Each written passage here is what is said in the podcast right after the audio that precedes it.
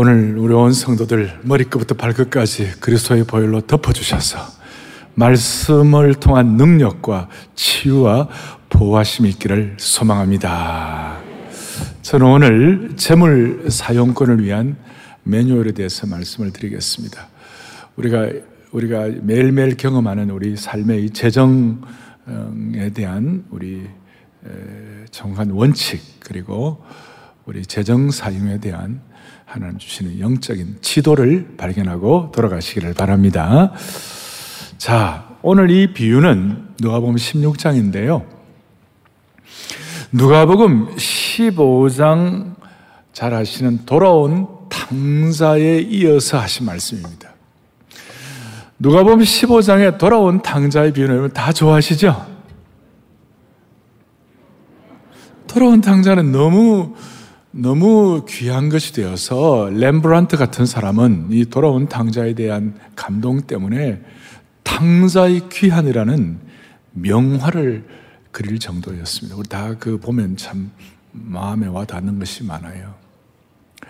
그런데 누가복음 15장만큼 누가복음 16장은 그렇게 우리가 두드러지게 잘 이해는 못하지만 그러나 사실 따져보면 누가복음 15장의 은혜나 오늘 누가복음 16장의 이 불의한 청지기의 비유나 거의 무게감이 비슷해요.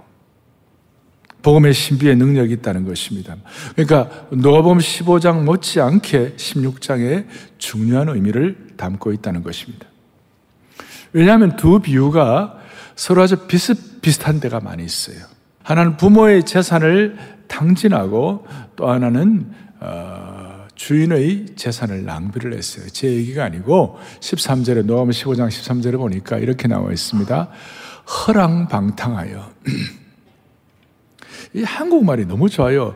허랑방탕 H-U-R-A-N-G B-A-N-G T-A-N-G 허랑방탕해 가지고 아주 뭐 참 세계적인 번역 가운데 이만한 번역이 있겠는가 그 재산을 낭비를 했어요.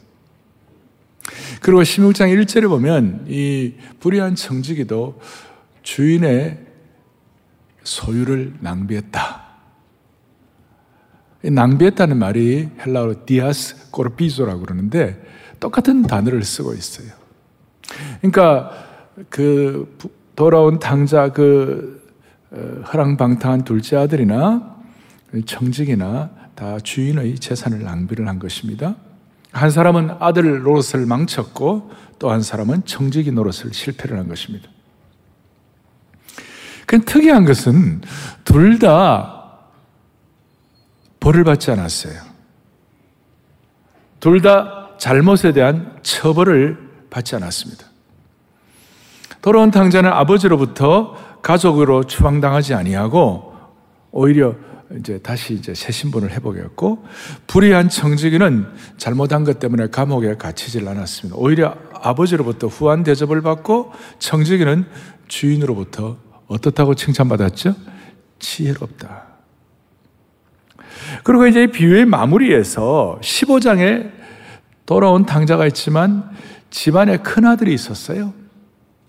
큰아들은 아주 열받았어요. 그 허랑방탕하고 창기와 돈을 탕진한 이 아들애를 위하여 어떻게 이렇게 잔치를 해 주십니까? 나를 위해서는 잔치 한번 해준 적도 없는데 그러면서 열 엄청 받았어요. 못마땅해가지고 화가 나서 집에도 안 들어가려고 했어요.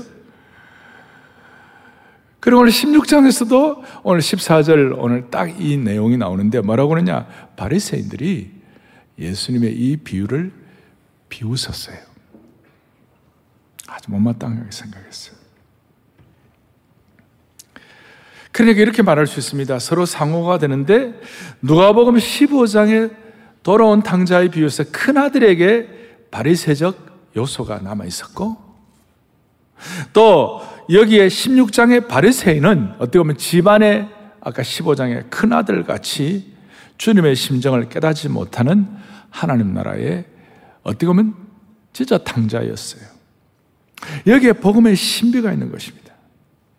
우리는 돌아온 탕자의 큰아들이 되지 말게 하여 주시옵시고 또 유대판 큰아들인 오늘 바리새인이 되지 않도록 재정에 있어서도 돌아온 탕자로서 새로운 세판짜기에 귀환이 있기를 바라는 것입니다. 그래서 오늘 첫 번째 저희들이 생각할 것이 뭐냐면 재정 사용에 있어서 재물 사용에 있어서 바리새적 자기의 의를 탈피를 해야 한다는 것입니다. 오늘 이 말씀을 처음에는 여러분들이 조금 아 이게 어떡하 생각할지 모르지만 마지막에는 이해가 가실 거예요. 다시 한번 재물 사용에 있어서 바리새적 자기 의를 뭐라고요? 탈피하라. 14절에 바리새인들은 돈을 좋아하는 자들이라. 이 모든 것을 듣고 비웃었다. 15장에 돌아온 탕자 비유나 그 다음 16장에 불의한 청직의 비유를 듣고 비웃었다는 것이에요. 너희들 재물을 영혼을 위한 고리로 사용하라. 그리고 적은 일에 충성돼야 그러니까 재물에 충성돼야 참된 것 하늘의 성령이 주시는 권능과 능력을 체험할 수 있다. 그리고 13절에 하나님과 재물을 겸하여 섬길 수 없다. 이 얘기를 하니까 바리새인들이 비웃었어요. 왜냐하면 바리새인들은 자기들이 얻은 재물을 어떻게 생각했냐면 자기들이 자기 의를 가지고 자기 공로를 가지고 하나님을 잘 섬겼기 때문에 하나님을 잘 섬긴 그 공로 때문에 하나님이 자기들에게 재물을 주셨다고 생각한 것이. 그러니까 비록 자기들이 이 바리새인들이 사회적 지위를 가지고 착취로 재물을 얻었다 하더라도 자신들이 재물을 얻은 그것을 하나님을 잘 섬겨서 얻은 증거라고 아주 아주 자신감 만만했어요. 그렇다면 바리새인들의 재물과 부는 정말 율법이나 하나님의 법을 잘 지켜서 얻은 것인가? 결론부터 말하자면 아니에요. 바리새인의 중심을 꿰뚫어 보시는 예수님께서 여기에 대해서 바로 15절에 직격탄을 날리신 거예요. 너희들이 재물 갖고 너희들이 부자인 것이 너희들이 무슨 뭐 말씀 잘 지켜서 행한 것이 아니고 너희는 사람 앞에서 스스로 옳다는 자들이나 너희 마음을 하나님께서 아시나니 사람 중에 높임을 받는 그것은 하나님 앞에 미움을 받는 것이라. 바리새인들이 자기 의에 심취되어서 스스로 의롭다고 여기는 것을 주님은 책망하시는 거예요. 그러면서 조금 전에 말씀하신 더러운 탕자나 불의한 청지기를 너희들이 비웃었지만 사실 너희들은 그 사람들보다 못하다 꾸짖으시는 거예요. 그리고 겉으로 의인인 채 하면서 사람들 앞에 높임 받으려는 영적 교만을 하나님은 미워하신다고 주님께서 지적하신 것이. 바리새인들이 헌금할 때도 그 마음에는 늘 이 과시욕이 가득 차 있었습니다. 겉으로는 경건으로 포장했지만 중심을 보시는 예수 그리스도의 불꽃 같은 눈을 쏘길 수가 없었던 것입니다. 사실 바리새인들은 앞에 누가복음 11장 앞에 보면요. 11장 39절에 이렇게 나와 있어요. 주께서 이르시되 너희 바리새인은 지금 잔과 대접의 겉은 깨끗이 하나 너희 속에는 탐욕과 악독이 가득하도다. 겉으로 볼 때는 하나님 잘 섬기는 것 같고, 겉으로 볼 때는 경건한 것 같고, 겉으로 볼 때는 거룩하고 깨끗한 것 같지만 사실 너 속에는 탐욕과 악독이 가득하도다. 이 교만한 자들아 이런 식으로 그 뒤에 누가복음 20장 47절에 거기에 대한 증거를 말하는데 뒤에 누가복음 계속해서 이 바리새인들은 과부의 가산을 삼키며 외식으로 길게 기도하니 여러분 공적 기도 길게 하면 조심해야 됩니다. 예. 외식으로 길게 기도하니 그들이 더 엄중한 심판을 받으리라 하시니라. 제가 무슨 뭐 바리새인들에 대한 뭐 억하 심정이 있는 것이 아니라 예수님께서 계속 그들을 질타하셨기 때문에 드리는 말씀이에요. 사실은 바리새인들을 질타하는 것이 아니라 어떻게 보면 우리 속에 있는 이 바리새적 속성을 조심하도록 주님 오늘 우리에게 일깨우시는 줄로 믿습니다. 14절에 바리새인들은 실제로 돈을 너무 좋아하면서 겉으로는 거룩한 척 그렇게 하는 것이에요. 그러면서 예수님께서 계속해서 바리새인들을 집중적으로 어떻게 보면 반복해서 어떻게 보면 집요하게 꾸짖으시는데 16절 말씀 아주 중요한 말씀이에요. 율법과 선지자는 요한의 때까지요. 그 후부터는 하나님 나라의 복음이 전파되어 사람마다 그리로 침입하느니라. 이게 무슨 뜻인가 하면 율법과 선지자는 구약을 말씀하는 거예요. 이 구약의 말씀은 요한의 때까지요. 세례 요한이 올 때까지요. 그리고 세례 요한 이후 예수님 오시고 난 다음부터는 하나님 나라의 복음이 전파되어 하나님 나라의 복음이 전파되어 사람마다 그리로 침입하느니라. 그러니까 여러분 천국은 침노하는 자의 것이다 들어보셨죠? 자, 구약 시대 때는 요한의 때까지요. 그 후부터는 하나님 나라의 복음이 전파되어 사람마다 그리로 침입하느라는 것은 이제 신약 시대 예수님 오시고 난 다음에는 하나님 나라는 천국은 침노하는 자의 것이다.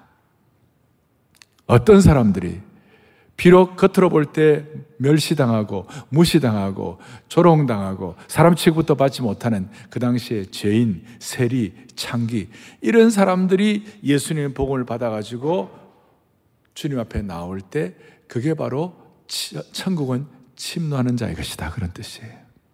그게 왜 이리 중요한가 하면 이 바리새인들은요 죄인과 세리와 창기는요 절대로 하나님 나라에 못 들어간다고 생각했어요. 그 자기들은 철저하게 죄인과 세리와 창기와는 다르다고 생각했어요. 그러니까 그런 공로의식과 그런 영적 교만이 꽉 차 있어갖고, 이제는 새로운 하나님 나라가 도래하고, 예수 그리스도의 새로운 생명의 복음이 왔음에도 불구하고, 과거의 전통과 과거의 윤례와 과거의 프레임에 꽉 사로잡혀가지고, 이 새로운 생명의 신비가 온 줄도 모르고, 자기들은, 자기들은 어떤 공로와 이런 거 들어가지만, 세리와 죄인과 창기 이런 죄인들은 하늘나라 못 들어간다고 철저하게 믿고 있었던 사람들이에요.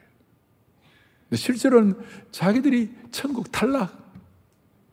실제로는 자기들이 탈락해, 자기들이 탈락. 세리와 죄인들은 천국에 절대로 들어가지 못한다고 생각하는 그들에 대해서 예수님은 천국 복음을 받아들이지 않는 바리새인들의 완고함에 대해서 지금 책망하고 계시는 거예요.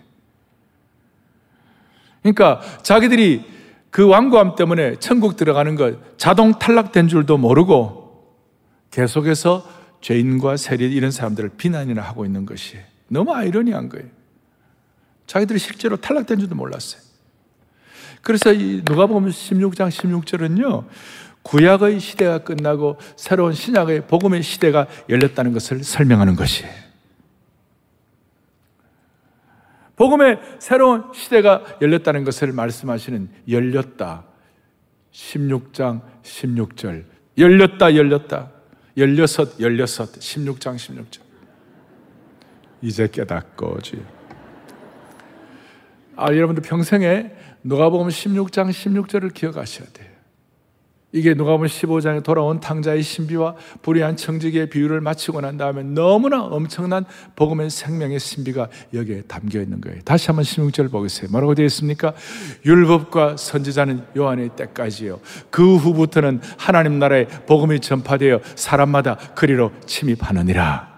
오늘 이 말씀을 듣는 저와 여러분들은 이 복음의 생명의 신비에 피의 복음의 눈이 열려가지고 예수 그리스도를 구세주와 주름으로 영접하는 순간 우리가 천국은 침노하는 자의 것이 된 것이에요. 지금 죽어도 우리는 천국 갈 수가 있는 것입니다. 우리의 실력 때문이 아니라 그리스도의 보혈의 능력 때문에. 그리고 이 재물의 문제도 단순히 무슨 지식의 문제가 아니라 순전한 복음과 깊이 연결되어야 제대로 깨달을 수가 있는 것입니다. 그런데 예수님은 간절한 목자의 심정을 가지셨기 때문에 또 사람들이 구약에 있는 귀한 말씀을 바리새인처럼 자기 기준으로 무시하는 사람들이 많을까봐 17절에 주님께서는 다시 한번 딱 우리에게 정리해 주시는 거예요. 17절에 뭐라 나와 있느냐? 그러나 율법에 한번 같이 보죠. 그러나 율법의 한 획이 떨어짐보다 천지가 없어짐이 쉬우리라. 구약의 말씀, 구약 율법의 말씀을 우리가 함부로 대하면 안 된다는 것입니다.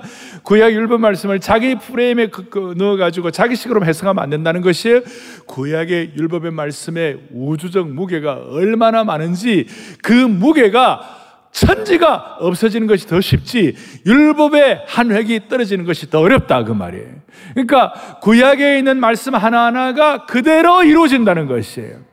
예를 들어서 재물에 대해서 얘기할 때 잠언 3장 9절 10절에 내 재물과 내 소산물에 처음 익은 열매로 여호와를 공경하라. 그리하면 너의 창고가 가득히 차고 내 포도즙 틀에 새 포도즙이 넘치리라. 이 말씀을 1.1액의 무시함도 없이 우주적 무게감을 가지고 그대로 믿어보라 이 말이에요. 자기의 어, 자기 생각 이런 거 갖지 말고 제가 한번 말씀드리지만 우리가 하나님 나라의 바울이나 베드로 같이 높은 박사과정 있는 분들은 좀 예배고 그분들은 벌써 물질 문제를 뛰어넘었어요. 그러나 일반 우리가 이 땅에 살아가는 모든 하나님의 백성들은 초중등 수준의 우리들은요, 구약의 이 말씀의 무게감을 믿고 그대로 믿고 실천하면요, 내 재물과 내 소산물의 처음 익은 열매로 여호와를 공경하기만 하면 우선순위 두고 하기만 하면 내 창고가 가득히 차고 내 포도즙들의 새 포도즙이 풍성하게 넘치리라. 이게 여러분들에게 확 와닿아야 되는 것이에요. 율법의 한 점의 한 획도 없어지지 아니하리라. 구약의 거룩한 우주적인 무게가 있는 말씀인 것입니다. 오늘 이 말씀이 그대로 될 것입니다. 그리고 11절에 있는 것처럼 이렇게 할 때 하늘에 참된 것으로 하늘의 권능으로 채워주신 것입니다. 오늘 여러분 이것을 확신하기를 바랍니다.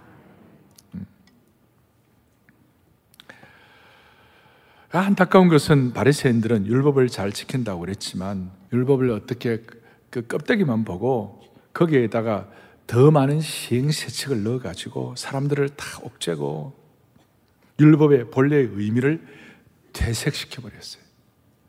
그리고 실제적으로는 복음의 신비에 연결되지 못하는 아주 무식한 사람들이 됐어요.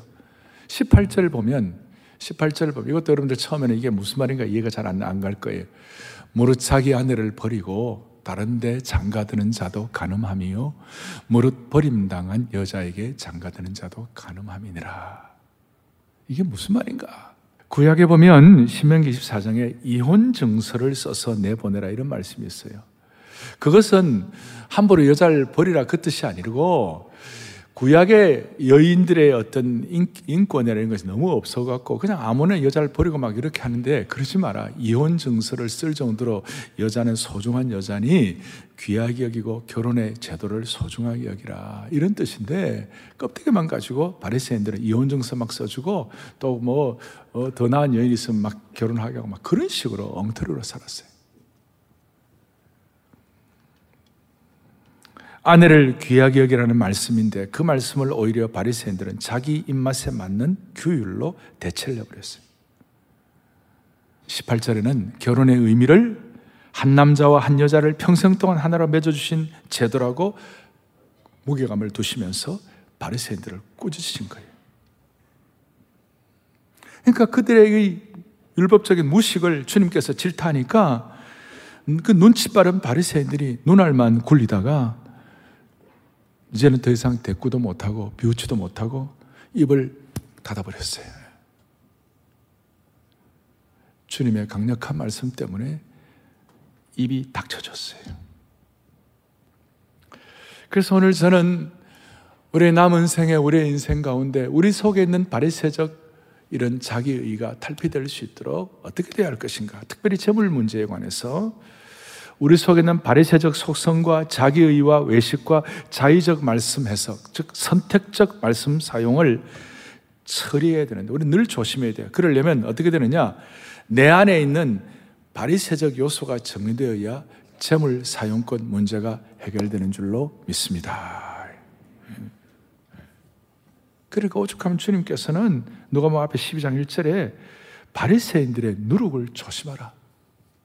이런 바리새적 요소를 정말 조심하라. 그 말씀을 듣는 제자들의 인생길에 바리새적 요소에 대한 경고 표지판을 세우신 거예요.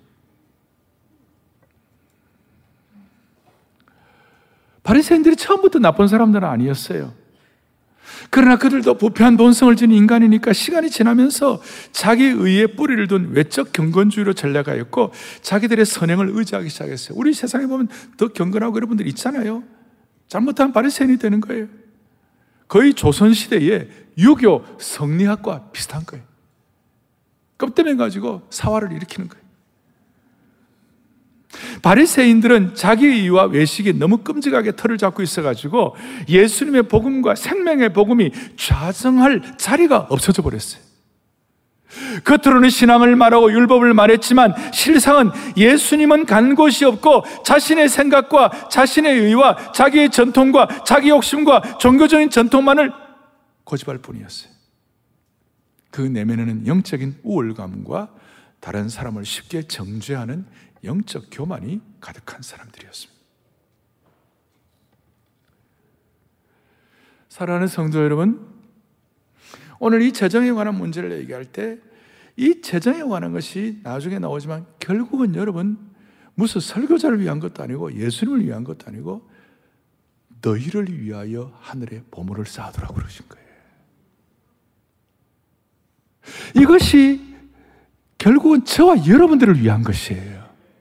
그런데 그 복음의 신비를 모르고 재정에 대해서 뭐 교회가 뭐 뭘 헌금을 강조하나 뭘 어떻게 하나 이런 얘기하는 분들이 있으면요 그건 정말 아니에요. 그건 바리새적 요소가 들어와 있는 것이에요. 생명의 깊은 신비에 들어가면 이 말씀은 결국은 저와 여러분들을 위한 것이라고 믿습니다. 예. 자기 생각에 자기 어떤 재정에 대한 자기 생각들이 있어가지고 인생의 작은 나룻배를 지탱하느라 큰 바다에서 항해하는 은혜의 함선에 탑승하지 못하는. 작은 나룻배 의지하다가 은혜의 큰 방주에 승선하지 못해요. 작은 것 붙잡고 있다가 은혜의 폭포를 경험하지 못하는 것이에요. 마르고 말라 부서지기 쉬운 바리새인들의 신학에는 예수님께서 공급하시는 생수의 물줄기를 경험하지를 못하는 것이에요. 그래서 이제 제가 재정 사용 매뉴얼을 말씀을 드릴 터인데 이 재물을 어떻게 사용하실 거는 단순히 우리 재정 문제가 아니라 우리 속에 있는 바리새적 속성을 척결하고 복음의 신비에 진입하는 축복을 주시기를 원하시는 것이에요. 우리 안에 있는 바리새적 속성을 어떻게 극복할 수 있는가? 첫째, 여러분들과 저의 재물을 하나님 나라의 믿음의 모험을 위하여 투자하셔야 되는 것이에요. 재물을 믿음의 뭘 위하여? 모험을 위하여. 그 이유는 우리가 이 청지기 노릇할 시간이 제한되어 있어요. 오늘 불의한 청지기도 며칠 안 남았어요. 우리 모두는 우리의 삶에 육신에 제한이 있는 것이에요. 재물도 시간이, 우리 쓸 시간이 제한되어 있고, 심지어 우리 육신도 제한되어 있어요. 어쩌면 우리 육신이 먼저 갈 수도 있는 것이에요. 주님은 돈을, 재물을 제한적인 시간 내에 돈을 갖고 있을 때에 잘 사용하라는 것입니다. 그래서 이 땅에 육신의 삶에 제한된 시간을 뛰어넘는 목적을 위하여 물질을 사용하라는 것입니다. 어떻게 해요? 믿음의 모험에 투자라는 것입니다. 육체와 영혼이 목마른 자들을 위하여 사용하고 믿음의 모험을 가지고 영적으로 무지한 사람을 위해 사용하고 믿음의 모험으로 소외된 자, 약자, 가난한 자들을 위해 사용하고 무엇보다도 성교와 복음 선포와 진리를 사용하는 데 사용하라는 것입니다. 그 이유가 뭐냐? 돈은 빨리 사라지고 제한된 시간 되기 때문에. 여러분, 우리 모두, 우리 모두는 다 죽을 때 벌거벗은 채로 주님 앞에 섭니다. 어떤 사람도 물질을 갖고 주님 앞에 설 수가 없습니다. 그런데 재물을 가지고 죽음 이후에도 재물을 가지고 주님 앞에 서는 길이 하나 있어요. 이방 종교들은 껍데기만 알아가지고 사후세계에 돈을 가져간다고 그래 중국 사람들은 죽고 난 다음에 종이를 태워서 지전을 태워주잖아요.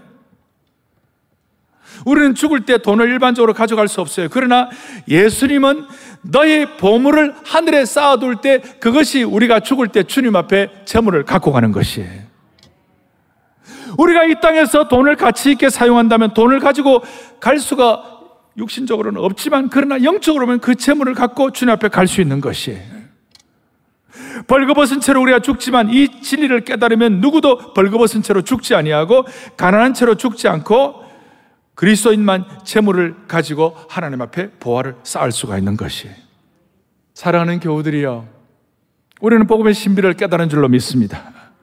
그래서 이 땅에 돈의 궤도를 따라 우리 인생 돌리지 말고 돈이 하나님이 원하시는 복음의 궤도, 생명의 궤도를 따라 돌도록 만들어 주시기를 바라는 것이에요. 그게 뭐냐면 믿음의 모험을 통하여 우리는 빨개벗은 채로 죽지 아니하고 소중한 물질을 하늘에 축적하는 궤도에 진입하시기를 바라는 것입니다.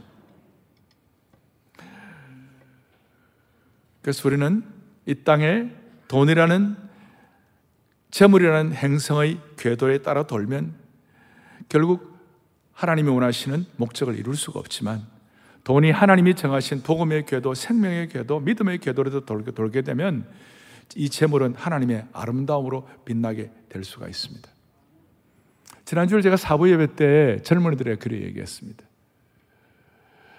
이 물질에 대한 재정사의 원칙에 대해서 여러분 눈을 제대로 뜨면 많은 하나님이 특별히 붙잡으시면 이 가운데 하늘나라를 위하여 놀라운 물질의 은사를 받은 참 물질의 그 특별한 축복을 받은 분들이 나올 수가 있다 제가 말씀드렸어요. 무슨 말이냐? 누대를 내려오는 뭐 한국의 재벌가 이런 사람들은 선대로부터 내려오는 재벌이지만 오늘 이 돈의 궤도를 복음의 궤도, 생명의 궤도, 보물을 하늘에 쌓아두는 것, 믿음의 모험 이걸 제대로 하면 여러분들 가운데 당대에 상당한 부자가 나올 수 있다. 그러니까 전 세계적으로 당대의 큰 부자가 되는 사람들 가운데 많은 사람들이 크리스천인 것이에요. 그 이유가 뭐냐? 이 돈의 궤도를 생명의 궤도, 복음의 궤도, 믿음의 모험의 궤도로 따라 돌리면 하나님께서 기적적으로 어떤 사람들을 상상도 못하는 부자로 만들어 주시는 것이에요. 하나님 나라를 위하여. 그리고 우리가 주로 주님 앞에 물질을 헌신할 때에 기본적으로 예를 들어 예배 때 헌신할 때에 두 가지 의미가 있어요. 하나는 하나님이 나에게 이만큼 은혜 주신 것을 감사합니다는 감사의 표현이 있어요. 맞습니까? 그런데 예. 또 하나는 미래에 주실 은혜를 기대하면서 드리는 물질이 되기도 하는 것이에요. 두 가지가 포함돼요.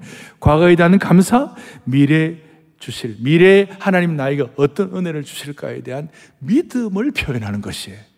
이건 기복신앙이 아니에요. 물질을 가지고 하나님이 우리 가정과 우리 개인과 오늘 이 공동체 가운데 하나님이 주신 은혜를 기대합니다. 사실은 어떤 의미에서 믿음의 모험이에요. 믿음의 모험에 투자를 하는 것이에요. 이것이 바로 뭐냐?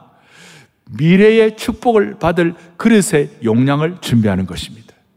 미래의 축복을 받을 그릇의 용량을 넓히는 것입니다. 이것은 기복신앙 정도가 아닙니다. 이것은 성경적인 저축관인 줄로 믿으셔야 되는 것입니다. 다시요. 미래에 대한 기대를 주님 앞에 드리는 것은 성경적인 저축관인 것이에요. 우리가 집에 보물이 있으면 거기에 우리 마음이 가 있잖아요. 집안에 금고에 무슨 뭐 대단한 거 있으면 거기에 마음이 가 있잖아요. 우리가 하늘나라에 대한 저축을 하면 거기에 마음이 가 있는 것이에요. 거기에 마음이 가 있는 것이. 그래서 오죽하면 하나님께서 뭐라고 말씀하시는가? 다시 한번 6장 20절을 다시 한번 보시겠어요? 다시 한번 함께 보겠습니다. 오직 너희를 위하여 보물을 하늘에 쌓아두라. 믿음의 헌금은 결국은 누구를 위한 것이다? 다시 한번요. 믿음의 헌금은 결국 누구를 위한 것이다? 왜 우리가 믿음의 모험을 합니까? 믿음의 투자를 하는 이유가 뭘까요? 오직 너희를 위하여. 무슨 교회나 뭐, 뭐, 이게 아니에요. 우리 자신을 위하여. 이 눈이 열려야 바리새적 자기의 속성을 탈피할 수가 있는 것입니다. 믿음의 투자를 누구를 위해 하라고 말씀하시는 거예요? 나를 이 말씀이 여러분들에게 레마의 말씀으로 내게 주신 말씀으로 닿기를 바라는 것이에요. 이걸 잘 깨닫기만 하면 우리 온 성도들은 모두가 다 하늘의 부여 하나님 앞에서 부자가 될 것입니다. 저는 액수를 말하는 것이 아니라 이것이 여러분과 저의 삶의 재정 사용 매뉴얼이 되기를 바라는 거예요. 한번 따라하겠습니다. 나를 위하여, 나를 위하여 보물을 하늘에 쌓아둡시다. 여러분 공감하십니까? 나를 위하여 보물을 하늘에 쌓아 바리새적 속성을 탈피하고 복음의 신비에 들어가는 것이에요. 이럴 때 우리의 마음이 늘 하늘을 향하고 하나님 나라 생각하면 가슴이 뭉클하고 하나님 나라 더 사모하고 하나님 나라를 준비하고 이 땅에서도 본향을 향하는 삶을 살 수가 있는 것입니다. 하나님은 우리를 착취하는 분이 아니세요. 하나님 오늘도 물질을 가지고 너희를 위하여, 너희를 위하여, 나를 위하여, 나를 위하여. 하늘에서 얻는 것은 상급을 준비하는 것입니다. 죽을 때 재물을 갖고 갈 수 없지만 우리는 자신을 위하여 미리 저축하여 상급을 준비하는 것입니다. 거기는 인플레이션도 없고 거기는 재정사고도 일어나지 않습니다. 그리고 무엇보다도 이렇게 살 때 거룩한 부메랑 현상이 일어납니다. 투자할 때 다시 우리에게 이 땅에서 돌아오는 것입니다. 특별히 뭐 하나님께서 훈련하시기로 생각하시 몇 분들 제외하고는 이 땅에서도 전도서 11장에 1절에 오면 너는 내 떡을 물 위에 던지라 여러 날 후에 도로 찾으리라. 떡을 물 위에 던지라는 말은 너희 재물을 후히 사용해 보라. 후히 사용해 보라. 잠언 11장에 보니까 남을 윤택하게 한 자는 자기도 윤택해진다. 누가복음 6장 38절에 주라 그리하면 너에게 줄 것이니 곧 후히 되어 이렇게 되는 게 아니고 후히 되어 흔들어 넘치도록 저리 흉내도 잘 못 나겠어요. 후히 되어 흔들어 넘치도록 너에게 안겨주리라. 거룩한 부메랑 현상이에요. 이걸 이걸 우리 마음속에 레마의 말씀으로 말씀을 정리하겠습니다. 신앙의 최고의 원칙은 마음과 뜻과 정성을 다하여 하나님을 사랑하는 것입니다. 근데 결국에 물질의 문제도 재정 사용권 문제도 결국은 이게 주님에 대한 사랑 테스트입니다. 내가 주님을 사랑하느냐 안 사랑하느냐 테스트입니다. 그래서 제가 헌금 시간에 가끔 하잖아요. 내 마음과 뜻과 정성과 목숨을 다한 믿음의 결정체인 이 물질을 주님께 올려드리는 것은 주님을 사랑하는 것의 표현입니다. 그거예요. 내가 하나님을 진짜 사랑하는가, 그렇지 않은가를 증명하는 중에 여러 가지 있지만 그 중에 하나가 물질이에요. 하나님을 향하여 영혼을 위하여 믿음으로 투자를 잘하는 사람은 마음이 하나님께로 가 있는 사람이에요.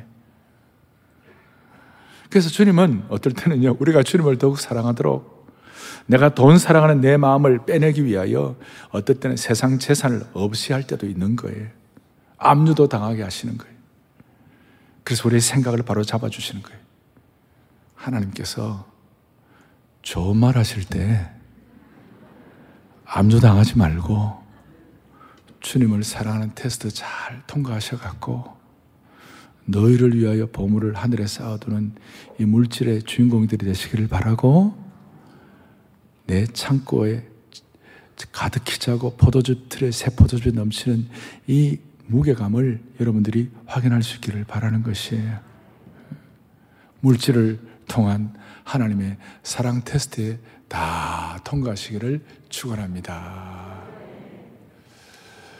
제가 어떻게 이 메시지를 마무리할까 생각하다가 제 마음에 엘림의 축복이라는 것이 생각이 들었어요. 여러분 엘림의 축복이라는 게 있는데요. 그게 뭐냐면 이스라엘 백성들이 홍해를 건넜어요. 기적 같은 은혜를 받고 너무 좋아가지고 막 그래 하다가 광야길 좀 며칠 갔는데 마라에 가서 쓴물을 마셨어요. 그가 막 불평이 되더라. 이러려고 뭐 광야를 간 홍해 기적같이 넘긴 건 생각도 못하고 마치 우리로 말하면 예수 믿고 구원받은 은혜가 너무 큰데 그 잠깐 잊어버리고 오늘 물질적인 여러 가지 면에서 막 마음에 상처가 돼가지고 힘든 거. 그래 불평만 하고 있는데 사실은 그 마라의 썸물 바로 앞에 바로 뒤에 광야길 조금만 더 가면 엘림을 주, 준비해 놓으셨어요 주님은. 그 엘림의 축복을 준비해. 그거 가면 돼. 광야 조금 통과하면 되는데 그걸 통과하지 못해갖고 엘림의 축복을 자기 것으로 받아들이지 못하는 것이. 우리 기독교 미술 작가 가운데 변영희 권사님이라고 계시는데 지금 그 어, 우리 기독교 출판사 가운데 구약 성경을 어, 이 그림과 함께 이렇게 구약 성경을 이렇게 새로 만드는 출판을 했어요.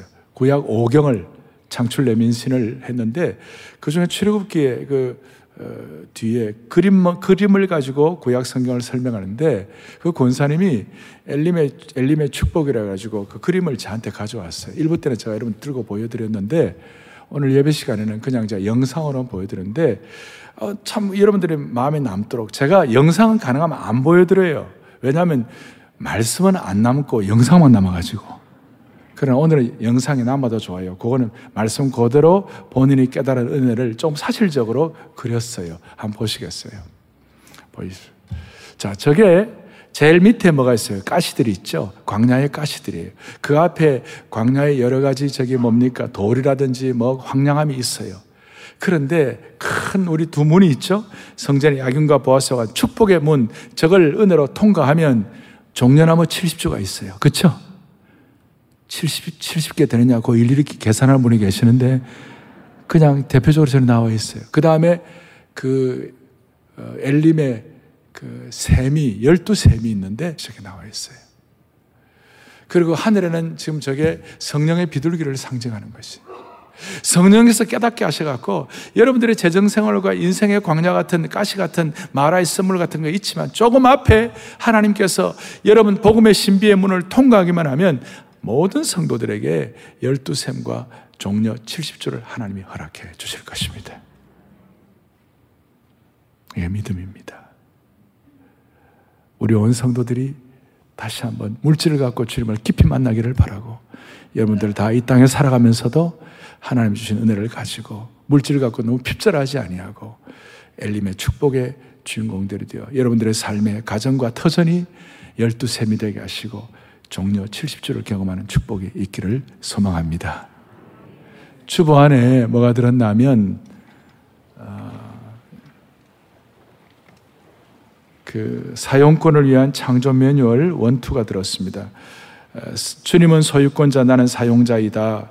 텔레오스 재정 제자도에 대해서 일곱 가지 원칙과 엘림의 축복을 누리기 일곱 가지 기도가 있습니다. 제가 하나하나 하면 따박따박 하면 같이 해보십시오. 같이 일곱 가지 원칙. 하나, 다 같이. 하나, 일, 소유권자는 주님이시고 나는 사용자입니다. 예, 좋죠. 이, 물질을 영혼을 준비하는 연결고리로 사용한다. 여러분 동의하시죠? 음. 셋, 작은 것에 충성할 때 큰 것, 즉 권능의 문을 열어주신다. 동의하십니까? 네 번째 하겠습니다. 내 안에 있는 물질에 대한 바리세적 요소, 자기의 외식을 처리한다. 되겠습니까? 다섯 번째요. 재정 사용을 통하여 하나님을 깊이 만나야 한다. 좋습니다. 여섯 번째, 믿음의 모험을 위하여 투자한다. 아멘. 꼭 이렇게 투자하시기 바랍니다. 7번 하겠습니다. 하나님 나라를 위한 물질의恩신은 사실은 나 자신을 위한 것이다. 여러분 동의하십니까? 그래서 거기에다가 주님은 소유권자, 여러분 이름을 쓰십시오. 나는 사용자입니다. 그렇게 써보십시오. 소유권자와 사용권자 분명히 하면 우리가 벌거벗고 주님 앞에 섰을 때에 주님은 하늘의 보물을 쌓아두는 인생 되게 하시는 것입니다. 넘어가겠습니다. 엘림의 축복을 누리기 위한 일곱 가지 기도 하나하나 하면 여러분 아멘으로 크게 합시다. 하나 시작. 재정의 소유권이 주님께 있음을 인정하며 아침마다 저는 주님의 청지기입니다라고 고백하겠습니다. 아멘. 아침마다 청지기입니다. 둘, 영혼 구원을 위해 재정을 사용하기로 결단하고 영가족과 나누겠습니다. 아멘. 셋, 탁월한 업무 능력과 겸손을 겸비한 숙련된 일꾼이 되기 위해 영성과 은사를 개발하겠습니다. 아멘. 넷, 인쇄감으로나 억지로 하지 않고 기쁜 마음으로 하나님 나라를 위하여 물질을 드리겠습니다. 아멘. 다섯, 이웃 사랑과 하나님 나라가 선포되어야 할 영역을 위해 기도와 함께 물질로 후원하겠습니다. 아멘. 믿음의 모험의 투자입니다. 여섯 번째, 자녀들에게 단순히 재 테크가 아니라 재정의 높은 영적 가치, 성경적인 저축관을 가르치겠습니다. 아멘. 자녀들에게 큰 물질이 아니라 성경적인 저축관의 큰 믿음을 나눠주시기 바랍니다. 일곱 번째 하겠습니다. 주님 앞에 올려드리는 헌금을 정성스럽게 미리 준비하겠습니다. 주일날 드려지는 물질이 주님 앞에 예배가 되기를 바라고 미리 준비하는 축복이 있기를 바랍니다. 주 2022년 오늘 2월 20일 이름 누구누구 서명하시기 바랍니다. 그리고 그 하고 난 다음에 딱 이렇게 하면 이렇게 찢어집니다. 이걸 여러분들 이제 그 얼마 동안 여러분들 그 지갑에다가 이걸 넣어 다니시기 바랍니다. 이거 갖고 다니시면서 하나님의 나라는 말에 있지 않은 게 아니고 실제 능력이 있는 것입니다. 여러분들 저는 사랑의 교회 모든 교우들 오늘 이 말씀을 방송으로 또 영상으로 듣는 모든 분들 하나님께 선해 주셔서 이 땅에 살아가는 동안 하나님의 부여를 체험하면서 모두가 다 하나님께서 자랑하시는 너희를 위하여 하늘의 보물을 쌓는 이 시대의 주인공들이 되기를 축원합니다. 기도하시겠습니다. 하나님 아버지 자비로우신 하나님 아버지 오늘 이 귀한 예배를 통하여 제물로 여호와를 예배하는 참 은혜의 대로가 우리 앞에 펼쳐진 줄로 믿습니다. 우리 안에 있는 모든 바리새적 요소가 정리되게 하여 주시옵소서. 우리 온 성도들 창고가 가득히 차는 은혜를 받게 하여 주시옵시고 거룩한 부메랑의 주인공들로 삼아 주시기를 원하옵나이다. 복음의 신비에 연결된 이 축복의 원리를 깨달음으로 우리 앞으로 살아가는 동안에 설레는 마음으로 제물로 주님을 예배하는 역사의 주인공들로 삼아 주옵소서. 우리 주 예수 그리스도 이름 받들어 간절히 기도 올리옵나이다. 아멘.